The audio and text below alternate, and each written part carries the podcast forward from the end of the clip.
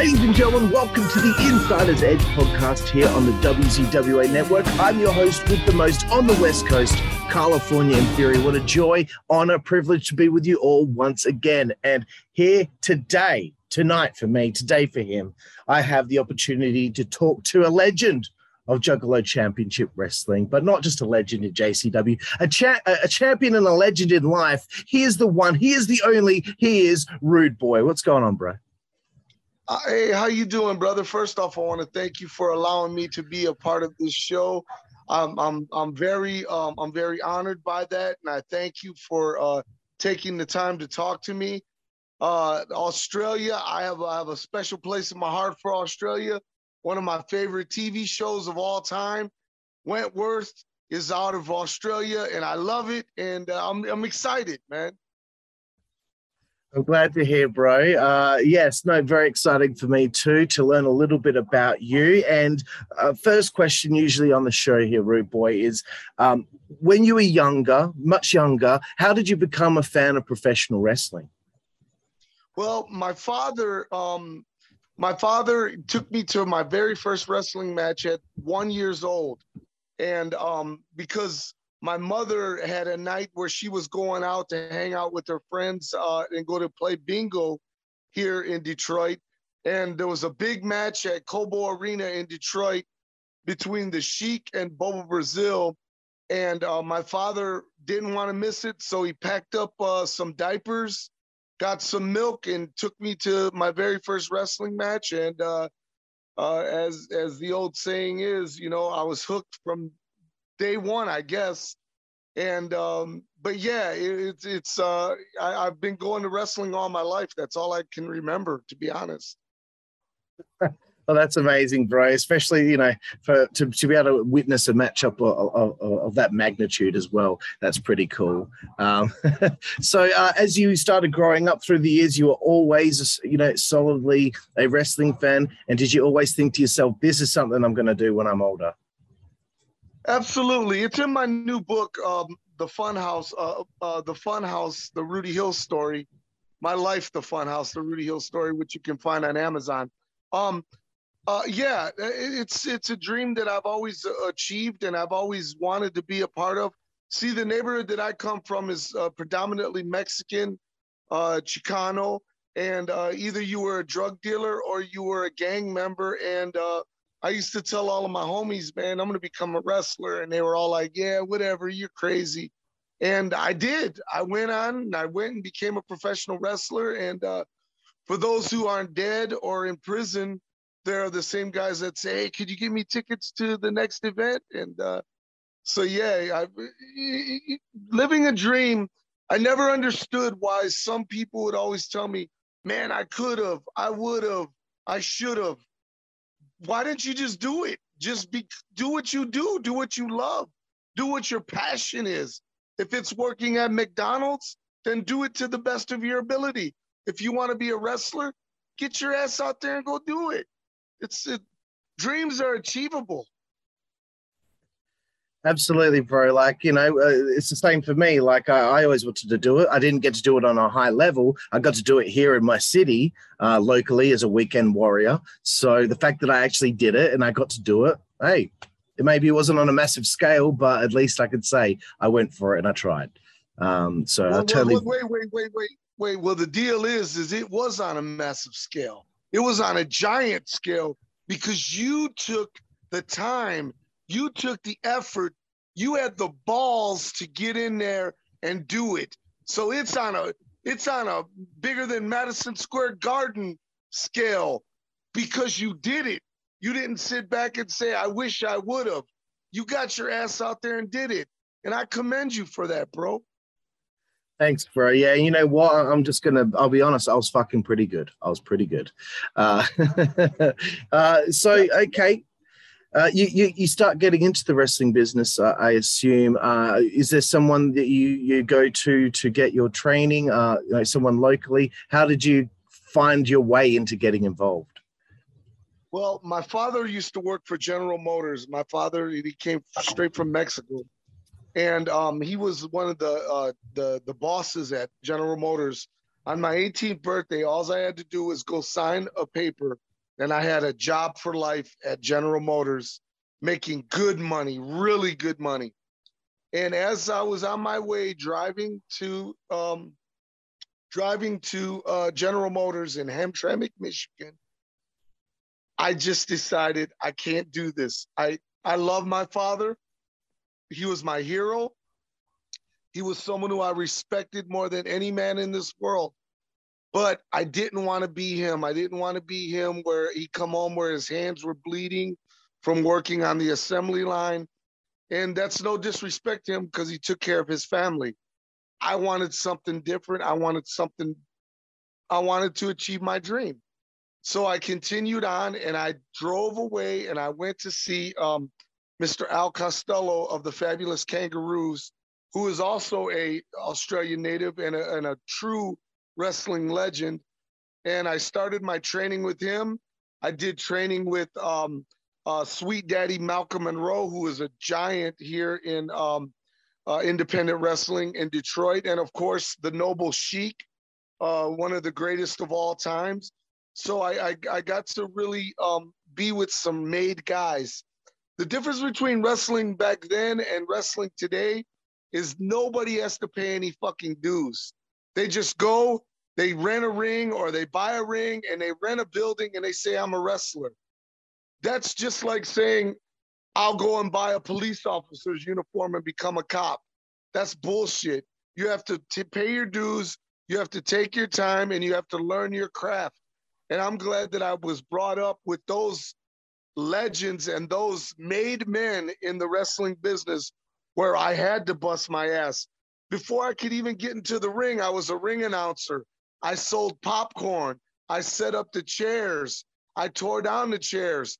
I mean, um, I, I did everything before I even got my first match.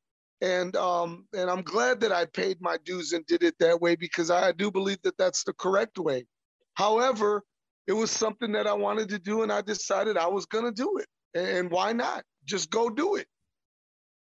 Yeah, that's incredible, bro. That you you were at that crossroads in your life, in the car on the way there to General Motors.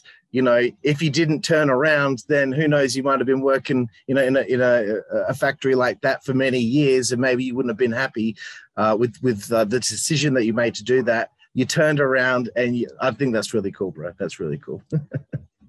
it's it's something that you know, um, one every so often in your life. You are you are put in a position where you have to make a tough decision. And was that decision tough? I could, to be honest with you, brother, I could be living like a king right now because I, I would have been making so, so much money at General Motors. However, you cannot take away the memories that I've had and shared in the ring with some of the greats of all time. Definitely, and I, I've looked at uh, some of the list of your opponents, and uh, you were definitely on the money there. Uh, but one person I did want to bring up, because you did mention Mister Costello, uh, and I know that this that this uh, uh, friend of yours also um, was uh, quite close with him as well, uh, the one and only Violent J from I C P. Uh, was this how you became friends with him? Did you become friends with him through, through Mister Costello, or did you know him prior? Actually, um, uh, Violent J and myself and Shaggy Too Dope, uh, we all met at a wrestling show in downtown Detroit. It was at Joe Louis Arena. And the main event was uh, Kamala, the Ugandan giant, against Hulk Hogan. And we met and we became friends and we became really tight. I went to Al Costello first. Then Violent J came along. And um, me and Violent J, Joe Bruce, we, we've been friends ever since then, since I was fourteen years old and I'm fifty-one years old now. So more than half of my life, he's been my best friend. So is Joey, Shaggy Too Dope. And I'm proud of the accomplishments that all of us together did. That's one of the cool things is that we we surround ourselves around people that are go-getters and people that um, uh, that strive for greatness. Not just a bunch of suckers that don't do nothing with their lives, man. We surround ourselves around people who want to make it and have big dreams and want to achieve those dreams. Awesome, bro. Yeah, talk about um, some go-getters. That's a, that's certainly those two right there. And um, I want, because this is like, in my research, this is a massive blank spot for me, because the internet can be so useless sometimes when I want to get the information that I require.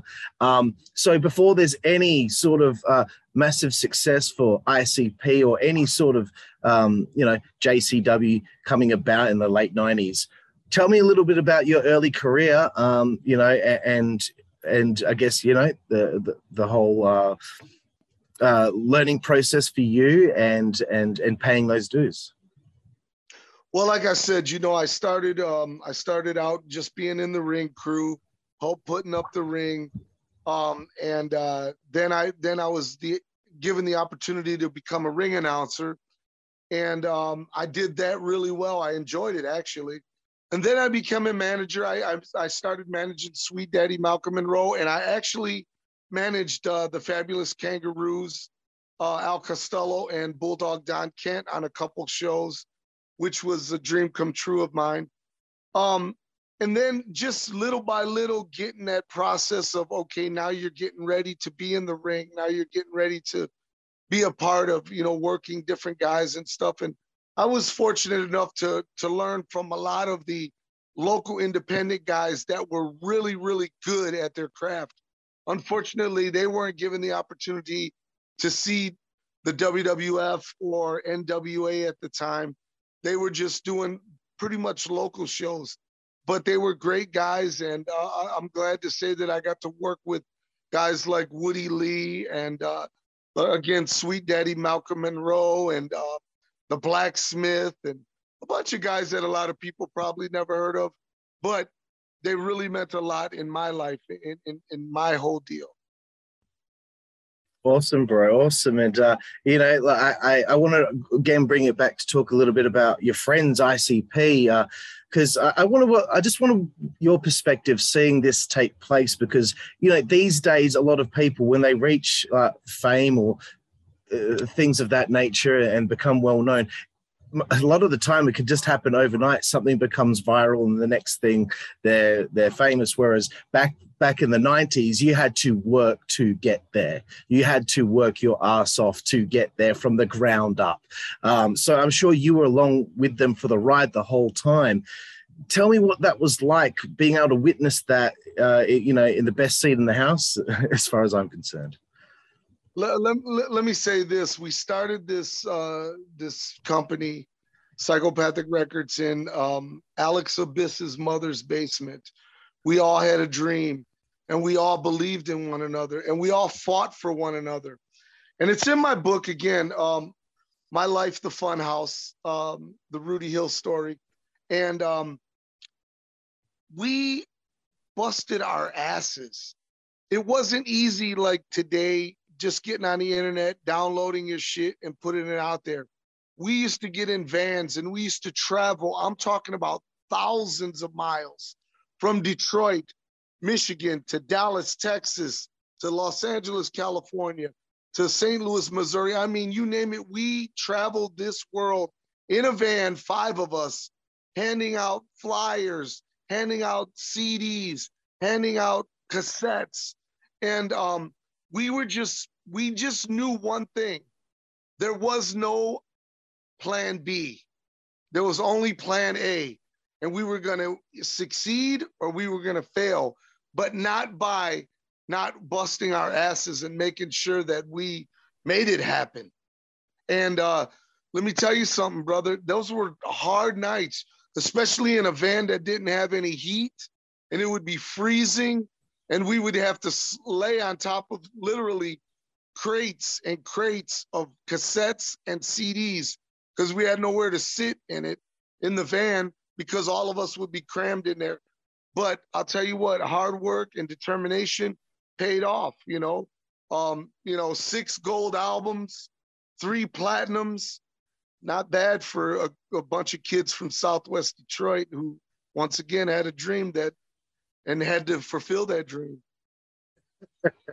Fuck yeah, bro. That's amazing. And look, I'm not going to keep prying for a heap of information about um, all of this, because, hey, if people want all that information, My Life, The Funhouse. This is what this interview's for. I'm wanting to help you promote to your Australian juggalos down here of that story. So um, I appreciate um, any information you want to give me, but if you want to hold back on any of it because of the book, totally cool with me. I understand, but um, thank you for giving me a little bit of a snippet there. That's awesome, bro. Um, Absolutely. You know, you know, I'm excited, man. We're going to be coming back to Australia in twenty twenty-two. As long as the pandemic allows us, we're coming back, and uh, I'm excited. You know, I, I, I've always loved Australia, and, and uh, the people there are always so good. The juggalos are amazing, amazing. I love it. Yeah, man. I, I believe uh, if I'm if I am correct, it was two thousand twelve. I might be wrong though. That I C P was in my city last, but I didn't actually end up going to the show. I wasn't able to make it. Um, so since then, and it might not be two thousand twelve, it might have been a different year, but since then, I've just been dying for, for the guys to come back here.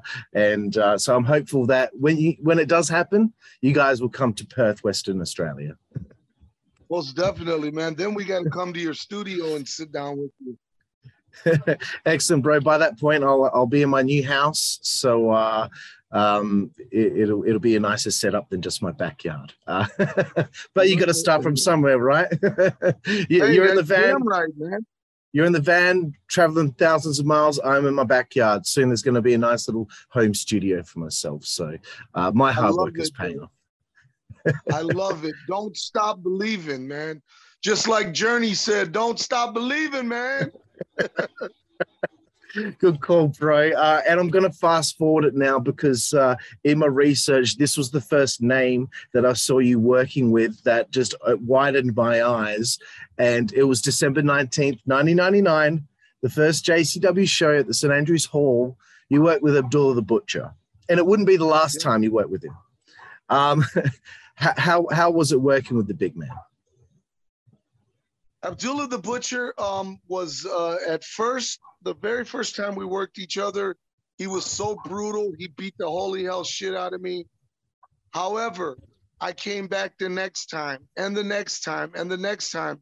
And to this day, to this very day, myself and Abdullah the Butcher are very good friends. He's one of my dear friends, and I, I earned his respect by coming back. Now, there's other wrestlers out there. Well, not other wrestlers. There's a wrestler from Canada, and um, his name is Hannibal, and he's full of shit. He sits around and he talks about how Abdullah the Butcher gave him hepatitis, and that's crazy because me, Madman Pondo, Too Tough Tony, none of us have hepatitis, and we all wrestled Abdullah the Butcher, and we all were bleeding like crazy. So I, I'm calling bullshit on him. And you can put this as a thumbnail. Fuck you, Hannibal, and your bullshit. So great to have somebody say that on my show, because I'll be perfectly honest, bro. I don't know why he's blown up so good or so well. You know, maybe he has worked hard, but I think he is terrible as an interviewer, oh, and he, he talks so wait, much wait, shit. Wait, wait. Well, I don't I don't want to I don't want to cut you off. The reason why he gets so many great interviews is because he pays for them. He pays to be on shows. He pays promoters to go and be on shows. That's the only reason why, because promoters, they're like, oh, you'll give me five hundred bucks for you to come and work on my show? Sure, why not? That guy hasn't paid shit. He was a big guy. W W E gave him a shot. He was a big guy. The hepatitis thing came up. And next thing you know, he's out of a job. By the way, one of the very worst interviewers ever. He sounds like a fucking big doofus every time he talks. And I, I anytime that he'd like, and, and I've been retired from wrestling for a few years now, but anytime he'd like to see my ass, man, I'll be glad to step back into the squared circle, because the way he disrespects the greats, the legends in professional wrestling, I don't play that. I respect the guys who paved the way for us. I respect those, those Bobby Eatons, those Ric Flairs, the Sheiks, the Bobo Brazils, Al Costello. I mean, you, you name it, I respect all of those guys. Jerry Lawler's. And, and, and this guy, he just sits around and talks shit about so many people. And he's full of shit, man. And I'm glad you called it out because he is, man. And I hope this video gets back to his ass. Me too, bro. Me too. Yeah, it's uh, it, it's it's just I don't know. I don't know. He pays. He pays to play, I suppose. Um, yeah, he's got some money, man. He and he pays off all of these legends to fucking talk to him. If he didn't pay them, no one would talk to his ass. They wouldn't give a shit about him. For, first, they'd watch his videos and say, God, this guy doesn't even know fucking proper grammar. What the fuck, man? Oh, dear. Um, so uh, through all this time, you know, um, I C P, if they're on tour, would you be on tour with them? Um, and when you when they're not on tour, would that be when you're wrestling constantly through the week? How, how was your, you know, uh, schedule, I guess, in the like later uh, time of the nineties? Well, well, in the later nineties, yeah, we would, we, my, my wrestling career really took off in the late nineties, in the mid nineties. So did I C P's musical career. So there'd be times where I'd be on tour and then I'd have to leave, fly out, fly back, back to the tour. I was always on the tours, um, but we, again, we all achieved our dreams. Excuse me. We all achieved our dreams. Them doing their thing, us doing my doing my thing, and us getting together in another city, just flying right back out and going right back to the things that we're doing. Nowadays, now that we're much older, retired, I, you know, I retired from wrestling. My last match was against Violent J at the last uh, gathering of the Juggalos in front of twelve thousand Juggalos. It was great. We had a great time. Um, but I also run my own wrestling promotion here in Detroit, and it's called International Big Time Wrestling. And it can be seen on YouTube. And um, it's a throwback to the old school days of wrestling. Not so much um, hardcore wrestling, but more uh, family tradition, if you will. And um, we have a nice audience. We have a great audience. It's on Rox T V, on YouTube. I urge all of my Australian friends to check it out. I think you will really enjoy it. It's it's really good wrestling, and uh, by some really good up-and-comers. And um, I think you'd enjoy it. And by the way, don't forget, the farewell tour of Insane Clown Posse is hitting the road in twenty twenty-two. And you know damn well Rude Boy is going to be a part of that as well. Awesome, bro. Well, thank you for that information. And all the links, everyone on YouTube, when this goes up, will be in the description. Um, I, I, I had to ask this question because um, I, I, I watched some of this earlier. Um, it was, uh, I believe, the seventeenth of July. And the eighteenth of July, there were there were two days in a row there for the ga gathering of the Juggalos. M many years back, you, you worked with Dusty Rhodes on the seventeenth, and then on the eighteenth, you have a three-way against Dusty and Terry Funk. And this apparently at the time was supposed to be your final match. Um, how, how how was this? How did this all come about? And, and what was it like working with these two legends? Well, what had happened was uh, I I got uh, diabetes. I was I was suffering from diabetes really bad. I didn't know how to control it. I was pretty dumb about it, and um, they you know the doctors were like, man, you should probably slow down, this and that. And well, um, the promoters uh, of the gathering said, hey, who would you much like to end your career with? And I said, well, of course, Dusty Rhodes. And then I said, wait a minute, Terry Funk. And then so someone had a bright idea that on the last day we do a three-way. And the whole time, if you watch the video, there's some bootleg video out there. The whole time I'm bleeding, but I can't stop smiling because I'm in the ring with two of my favorites of all time, two of my, I mean, as a child, my, my childhood heroes. And it was magical, brother. It was like right now, my hairs are standing up just thinking about that I was in there with two of the greatest of all time. And um, I became very good friends with both of them. it really trips me out that guys like Abdullah the Butcher, Terry Funk, Dusty Rhodes, God rest his soul, these were my, these are my friends after we got to know one another. And when I was a kid, I remember my, my teacher in school in the third grade saying, okay, everyone write about your hero in, in, in the world. Some kids wrote about Doctor Martin Luther King. Some kids wrote about uh, um, uh, Pete Rose, the baseball player. Some kids wrote about uh, John F. Kennedy. Me, I wrote about the Sheik uh, in wrestling. And he became my friend. And, and, and dude, that's why I say, if a kid from Southwest Detroit can make it and make his dreams come true, so can anybody listening to my voice right now. It's obtainable. And again, back to Dusty Rhodes and uh, Terry Funk. I remember, um, without giving out too much, I remember both of those guys saying, who is going to lay down for me? And um, and it was really magical, and it was a really, really beautiful time. Um, and from that point on, Dusty Rhodes, Terry Funk, and I have been friends. When Dusty Rhodes, before Dusty Rhodes passed away, he would send me Christmas cards, and I still have those. And I, and I'm, you know, I'm I'm I'm happy to say that, you know, uh, for what it's worth, you know, I've made a mark on wrestling myself.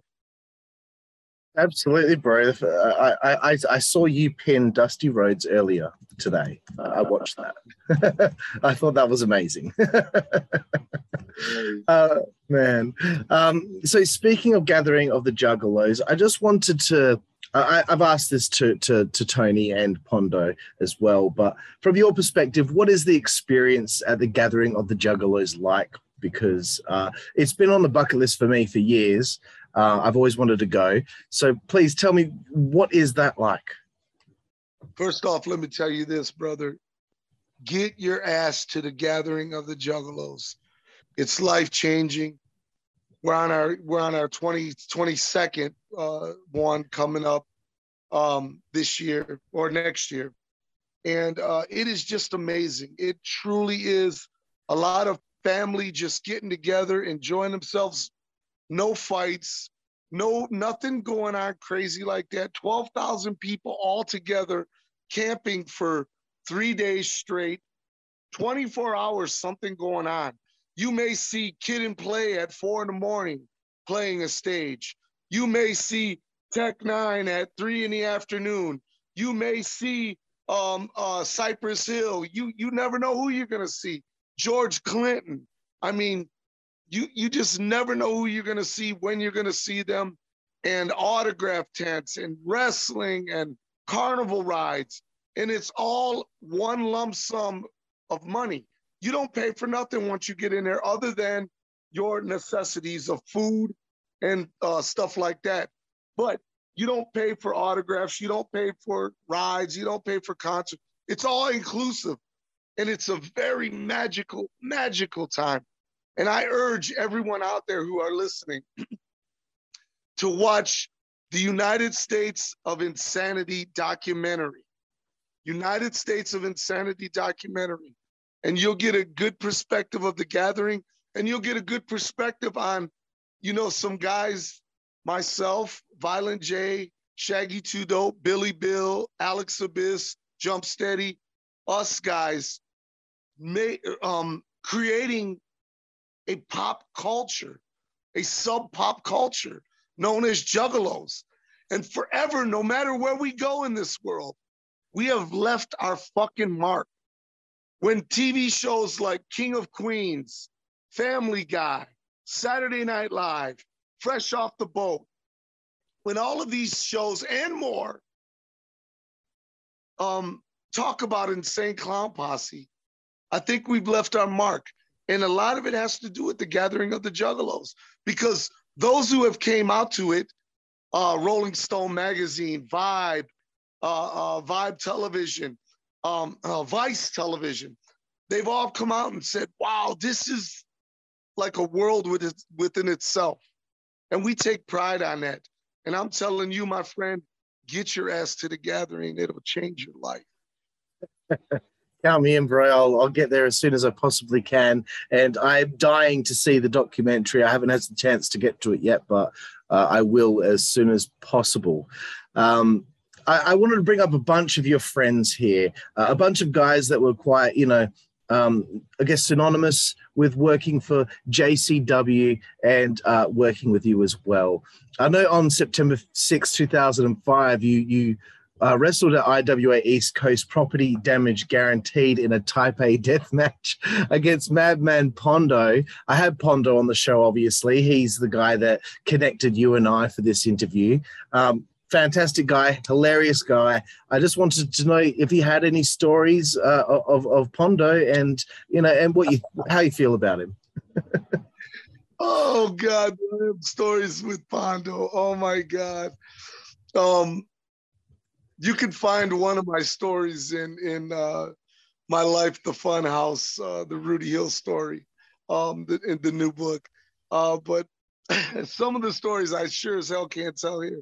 But um, I, I, on a heartfelt one, on a heartfelt one, uh, Pondo and I, we were wrestling in uh, Charleston, West Virginia, and we were wrestling for a good friend of ours, uh, Woody Numbers. God rest him, his soul. Uh, Woody was a great guy. Um, Pondo and I, we were scheduled to have the main event. I was the J C W World Champion. Shane Douglas was the uh, special guest referee. And um, I used to think that I, I used to have anxiety wrestling, believe it or not. And I had done it for over twenty years at this time. But I would go and I would drink before I'd get into the ring. I'd drink I'd drink a case of beer. So that particular night, I, I was pretty, I was pretty fucking drunk. I was pretty inebriated. They, the promoter said, please don't go into the crowd. What do I do? The first thing I do, I go into the crowd. I'm drunk. I don't care. We go, we have the match. It's, it's the total shits, holy hell, shitty ass match. Thanks to me. And I remember Pondo pulling me in the dressing room, not in front of anybody, but he pulled me to the side and he looked me in my eyes and he said, Rudy, you're fucking up. You have the world by the balls, you're fucking up. And I'm telling you this because I love you. Please, let's not do that ever again. And I looked Pondo in his eyes and I said, I promise you that'll never happen again. The following night, we wrestled in Chicago, the very following night. And I was, I didn't drink that night. And I was nervous going to the ring. And I got to be honest with you, my friend, we had a five-star fucking match. And from that point on, I never looked back. I never had a, a, a sip of alcohol being in the ring with anyone after that. And I, and I think that, I think, um, I thank Madman Pondo for, for that because, you know, Pondo is more than a friend. He's my brother. He really is. I know that's an old cliche. But Pondo is someone who understands me. Uh, I'm going through a brutal divorce right now after twenty-eight years. And Pondo is the only guy in my world who, in, in, in all of my world, who checks on me daily to make sure I'm okay. And he's just there for me, man. And I'm, I'm, I'm blessed and I'm thankful for him. He truly is my brother and I love him. And that's the truth.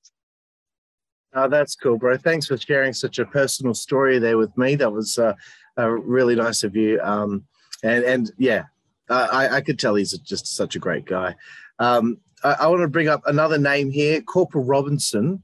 Uh, when I brought up his name to Pondo, he buried him. In a fun way, though. Is he, is he a pain in the ass, is he?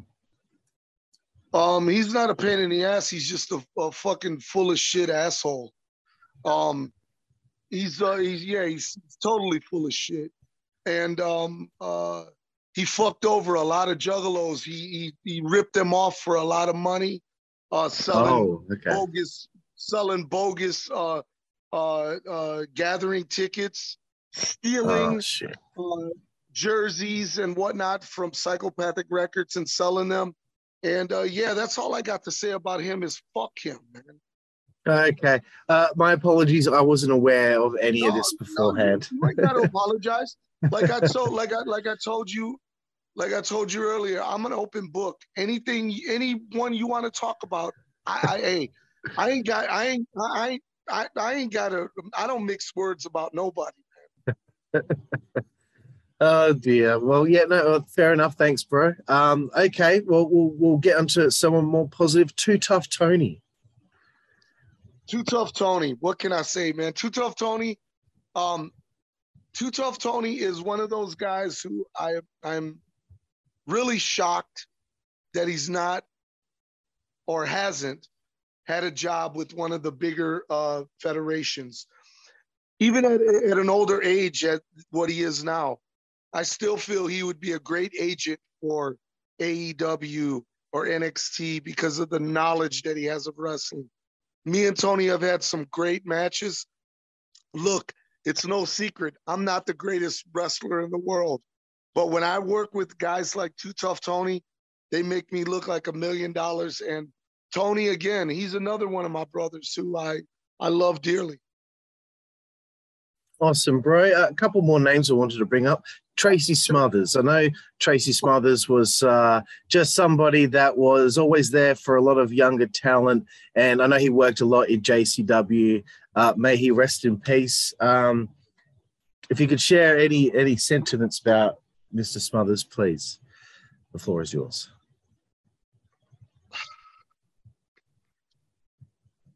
Uh, Tracy was so good to me. He was so good to me. I'm sorry. That's okay.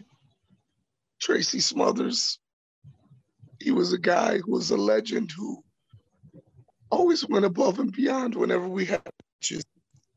He was a, just a, such a wonderful friend and, and such a wonderful piece of my history of my life. Someone who I, um, oh God, God, I miss him every day. I used to be able to get on the phone and call him whenever I had a problem. And um, God, he was just an amazing man. And shame on the W W E if them fuckers don't put Tracy Smothers in the Hall of Fame, because he was truly a Hall of Famer, truly an M V P, truly someone in the locker room who always encouraged the young guys, always was great to them. Most veterans were assholes to the young guys, but not Tracy. Tracy Smothers always wanted to uplift the young guys, and man, I miss him. I God, I miss you, Tracy. Oh, thanks for sharing that, bro. Yeah, when I interviewed Tony, that was the week that uh, uh, Tracy had passed away. So as soon as I brought up Tracy's name to him, it was a, pretty much a, a very similar reaction to you. Um, but I thought it was important to bring him up because everyone loves him and always has something positive to say about him. Absolutely. Um, okay, and the last guy I wanted to bring up was someone you've had a, you had a few bloody battles with, that's for sure, uh, Necro Butcher, because uh, I know New Year's Eve twenty thirteen, you defeated him to become the J C W World Heavyweight Champion, which I think was pretty cool at that point in your career that you could actually hold up that World Championship. Um, so please tell me a little bit about him, but also after that, uh, tell me what it was like to to be able to, you know, be given, bestowed this honor of being the J C W World Heavyweight Champion. I was the J C W World Heavyweight Champion. I'm, I still am the World Heavyweight Champion because I was never beaten. That's God's honest truth. I was never beaten. I was stripped of the belt when I didn't make an event in uh, Toledo, Ohio. Um, we had some car trouble leaving uh, Cincinnati, and uh, I was stripped of the belt. I never lost the belt. Um, Necro Butcher. Here's what I could say about Necro Butcher. He is... Truly, he is truly a certified genius, believe it or not. He's a part of the Mensa uh, group. Like, he is a true genius. And um, he's another guy who in wrestling, I am shocked, doesn't have a job working behind the scenes because he's such a great mind for the business. He understands finishes. He understands crowd reaction. And more than that, he understands the psychology of wrestling. And so many uh, blood battles have I had with Necro Butcher. He's my brother. He's my friend. Politically, we don't see eye to eye. Um, uh, our politics are one hundred percent different, but he's still my buddy. And he's the only guy that I've ever met in my life that beat cancer, like beat the shit. They were like, man, Necro Butcher has a couple months to live. Bro, that was three years ago, and he's still kicking ass. And you know what? And I also got to say this, man. I got to say this about Necro Butcher. He also turned me on to uh, Korean baseball, and uh, we have a love for baseball together, and I love it. And I love Necro. He's my boy. Ah, uh, that's good, Bray. Good to get an update on him, because I have I've had no uh, um, idea about where he's at right now. So good to see that he's okay. Um, Absolutely. Uh, of, of course, if anyone's going to beat it, he's going to beat it. Uh, yeah, no shit. He's, and let me say this. He's the toughest guy I've ever been in the ring with, ever. And I've been in there with Greg Valentine, Honky Tonk Man, Kamala, Dusty Rhodes, Kevin Sullivan, the Sheik. I mean, and Necro Butcher's the toughest one I've ever been in the ring with. Yeah, I, I watched a match with you and him earlier, the one where you won the t title, and uh, you, th you threw him off the top rope onto that like chair that was folded out. Yeah. Ooh. Oh, gosh. That was fun. Yeah, bro. Looked like it was fun. Uh, speaking of fun, I wanted to ask this question. If you walked backstage at a J C W show, what might somebody see? Well, you'd see intensity, because the J C W guys know that they're getting an opportunity to be seen in front of a lot of people at a lot of at a good time. And um, there's a lot of intensity. There's a lot of chaos. And but more than that, there's a bunch of guys that are going for the common goal, is to put on the very best show that they can. Once upon a time, J C W was the number three promotion in the world. And I, and I fully stand by that. And I believe in that. And J C W has gone through some uh, rebuilding stages. And I have a crazy hunch, after talking to Violent J two days ago, that J C W is on the prowl again, and it's going to get even bigger and better in twenty twenty-two. Yeah, man, that will be awesome, because like when I when I search out for footage of J C W, usually it's like a, a fan footage uh, in the crowd. It will be cool to see some internet pay-per-views on Fight T V or something like that. Um, you know, with a really nice setup with like, you know, multiple cameras. I think that would be really cool. Absolutely. um, uh, earlier, we, you had mentioned it uh, when you had your final match with Violent J in that double retirement at uh, Gathering of the Juggalos twenty nineteen. Um, tell me a little bit about how that came together. Did, did uh, Jay say, you know what, I want to go out there and do one more? You know, would you be willing to to get back in the ring and and and work with me for this last match, and we'll both retire together? Uh, please tell me a little bit about that. Well, I had already been retired for a few years up until that day. Um, I had open heart surgery back in uh, twenty sixteen, and I died twice on the table during surgery. And um, right then and there, the doctor said, you gotta, you gotta retire, man. You gotta retire from wrestling. So I did. I took their advice and I retired. Then um, twenty nineteen, Violent J said, man, I, I can't do it no more. My knees are weak. I'm, I, I'm just, you know, I'm, we're, we're getting old, man. You can't fight Father Time. And he said, man, it would sure be great, Rudy, if since we started our careers in wrestling together, that we end it together. And I thought about it, and I seen some specialists, I seen some doctors, and they convinced me that I would be okay. So we put together this program, uh, and we had some really great vignettes going back and forth. You can look them up on YouTube. They're, yep. They're awesome. That's and um, we went out there, brother, and we, we had one of the best matches we've ever had. It was fun. It was exciting.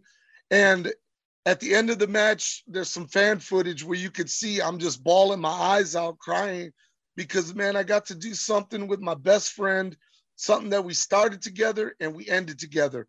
And from that moment on, I was all about J C W backstage, but I was also about International Big Time Wrestling and how I wanted to shape that and how I wanted to give the younger wrestlers a shot and, and some of the, even the old timers a shot back. You know, you talked about Tracy Smothers earlier. Tracy Smothers was one of our first world heavyweight champions at uh, International Big Time Wrestling. And um, so I really started to focus on that. But that particular night was magical in the ring. And me having Joe Gertner from E C W as my manager was classic. I mean, that was classic. It was just one of the, it was, it was a, a night where we had magic in a bottle and it felt great.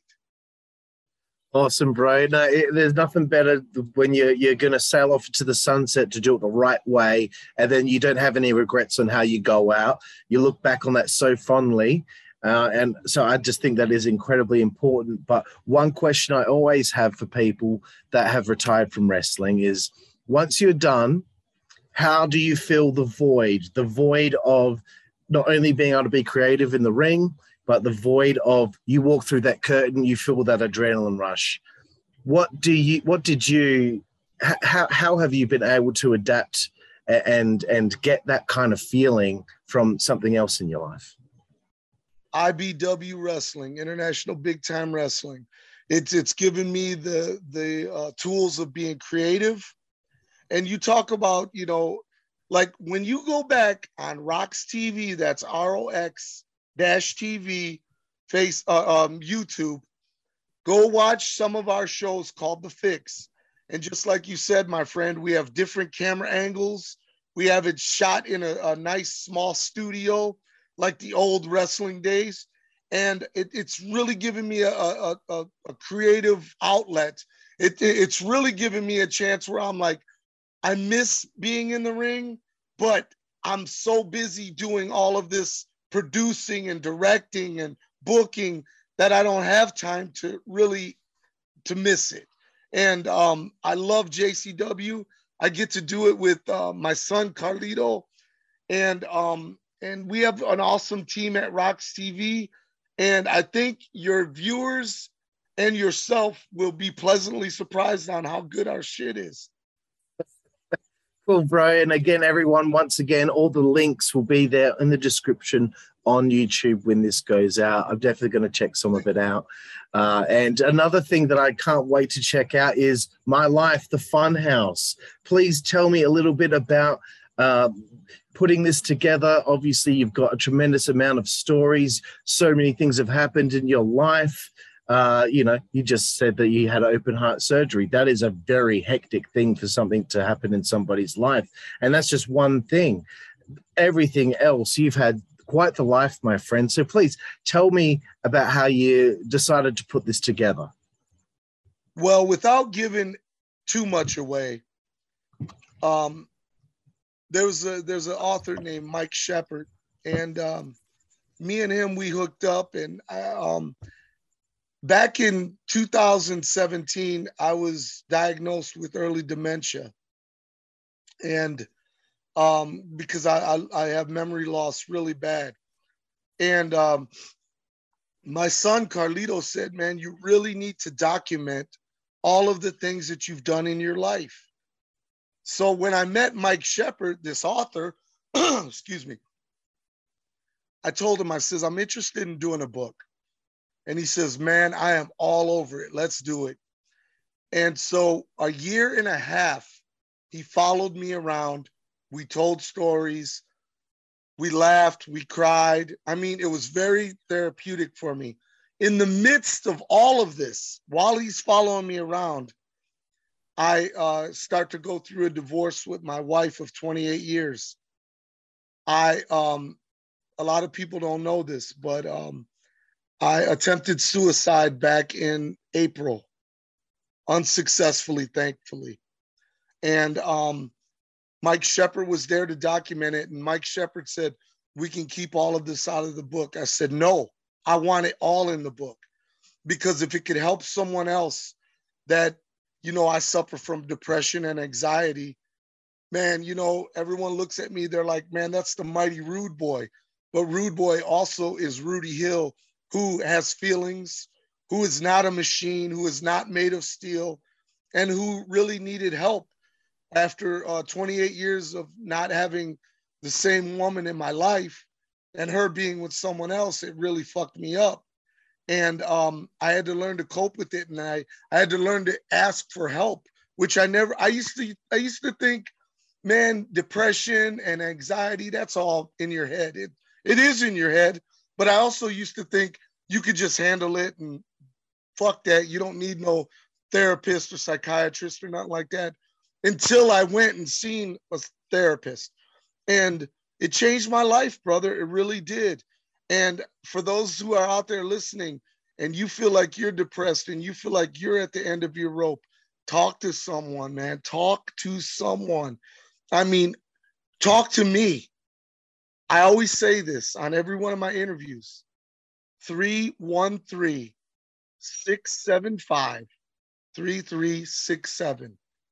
three one three, six seven five, three three six seven. That is my personal phone number. You call me if you're feeling depressed. I don't just talk about it. I am about it. I don't want to see no one suffer what I did. And it's important that I let people know that I'm not just over here blowing smoke up your ass. I'm giving you my personal number. If you really need to talk to someone, my phone is on. Let me also say this. There were great times in the book, great times. Me being invited with Esham, the great Esham, uh, to the American Music Awards and sitting with the great Dick Clark and, and, and, and uh, just all of these wonderful stories of triumph and what we've done in our lives at Psychopathic, and uh, being at Woodstock ninety-nine in front of two hundred thousand people. As far as your eyes could see, as far as your eyes visually could see, there were people. And it was quite frightening, but it was exciting and it was so fun. Being backstage at uh, Monday Nitro every week, uh, Monday Night Raw, uh, E C W, there are so many great, great stories. And I urge you to pick up the book. I, I, I'm not just saying this because I've read a million biographies, and I'll put this biography against any one of them. Awesome, bro. Awesome. Wow. And uh, I want to thank you for, for being so honest and personal about all of that stuff. I suffer from depression too. I've had the black cloud over my head many times. And what you said is so correct, because there was a time in my life where I never felt joy in anything and I didn't know what was wrong. I didn't know why I was so flat all the time and nothing made me happy. I saw somebody, I spoke to them for a good six to twelve months. And then after that, I finally found that passion and joy in, in the small things in life and everything in life again. So, you are on the money, bro, there, my friend. Bro, man, you just you just made my day, man. I swear to God. We're just getting our day started here in Detroit on, on the different time zone. And you just really, for real, just put a glow about me, man. And I love it. And I thank you for sharing that, man. I really do. That's awesome. Everyone needs to know that you don't have to be ashamed to get help. Help, that's what it's there for.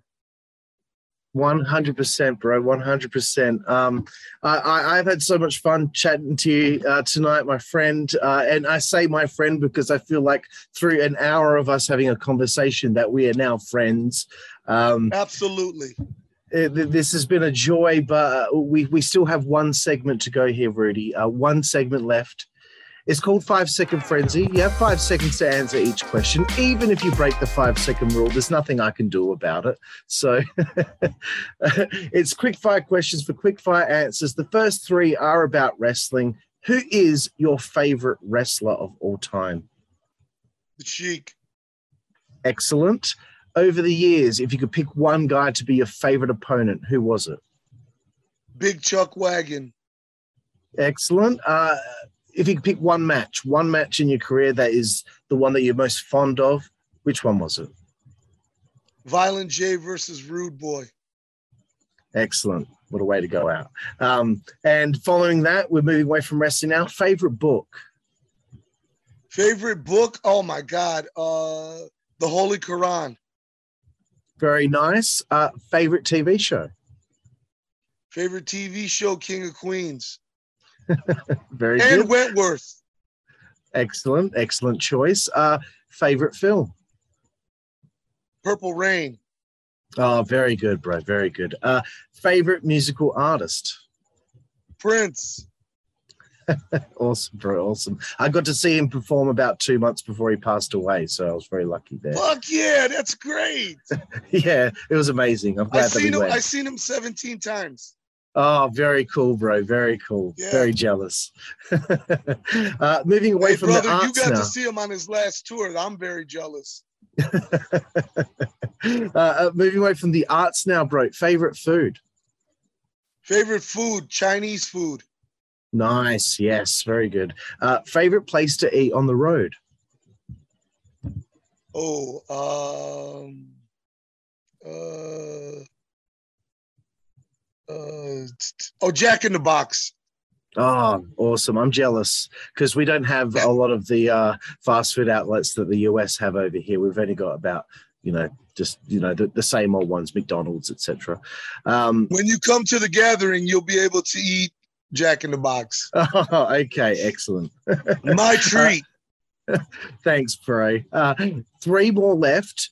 Favorite alcoholic beverage, even if you don't drink anymore. I don't know what if you if you do or not, but if oh, I very years... much drink a lot. Okay, okay, not a problem. Then. My favorite is Modelo beer. Oh, Modelo, very nice, bro. Very nice. I used to work in a liquor store, so my my knowledge of beers is quite vast. Um. Second last one here, Rude Boy. Uh, favorite female body part? You see a good-looking lady. Where do the Rude Boy's eyes go to first? That fat ass. Oh, did I say that? Yeah, bro. That's my that's my answer too. And the last one here on Five Second Frenzy, my friend, is favorite curse word. Oh, um, favorite curse word. Uh. Cunt.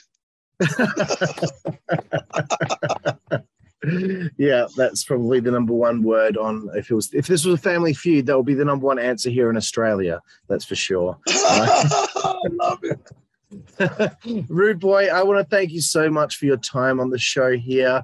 Um, I've learned so much. I was so excited to talk to you about everything that you've accomplished. You've accomplished so much. You have this wonderful life that you've you've lived, and now it's in this book, My Life, The Funhouse, which I, I, I implore all of you juggalos out there, even if you're not a juggalo, this is a story about someone's life, someone that lived their dream. This is something that you got to be a part of. So um, you have lived this incredible life, and you have a friend in the most isolated city in the world right here, right now, saying that I hope that you are so proud of what you've accomplished, my friend. I, I really am. And once again, I'd like to thank you and uh, your viewers for allowing me to take up some time today. It's really been a pleasure of mine. And I like to always leave everyone with these final words. We're not here for a long time. We're here for a good time. Be good to one another. Take care of one another. And until we meet again, God bless you. Peace and love. Awesome, Rude Boy. Well, thank you again, bro. I uh, really appreciate it. Happy holidays and uh, happy new year. Thanks, bro. And thank you, everyone out there, for watching the Insider's Edge podcast here on the W C W A Network. I'm California alongside Rude Boy, and we will see you down the road. Thank you.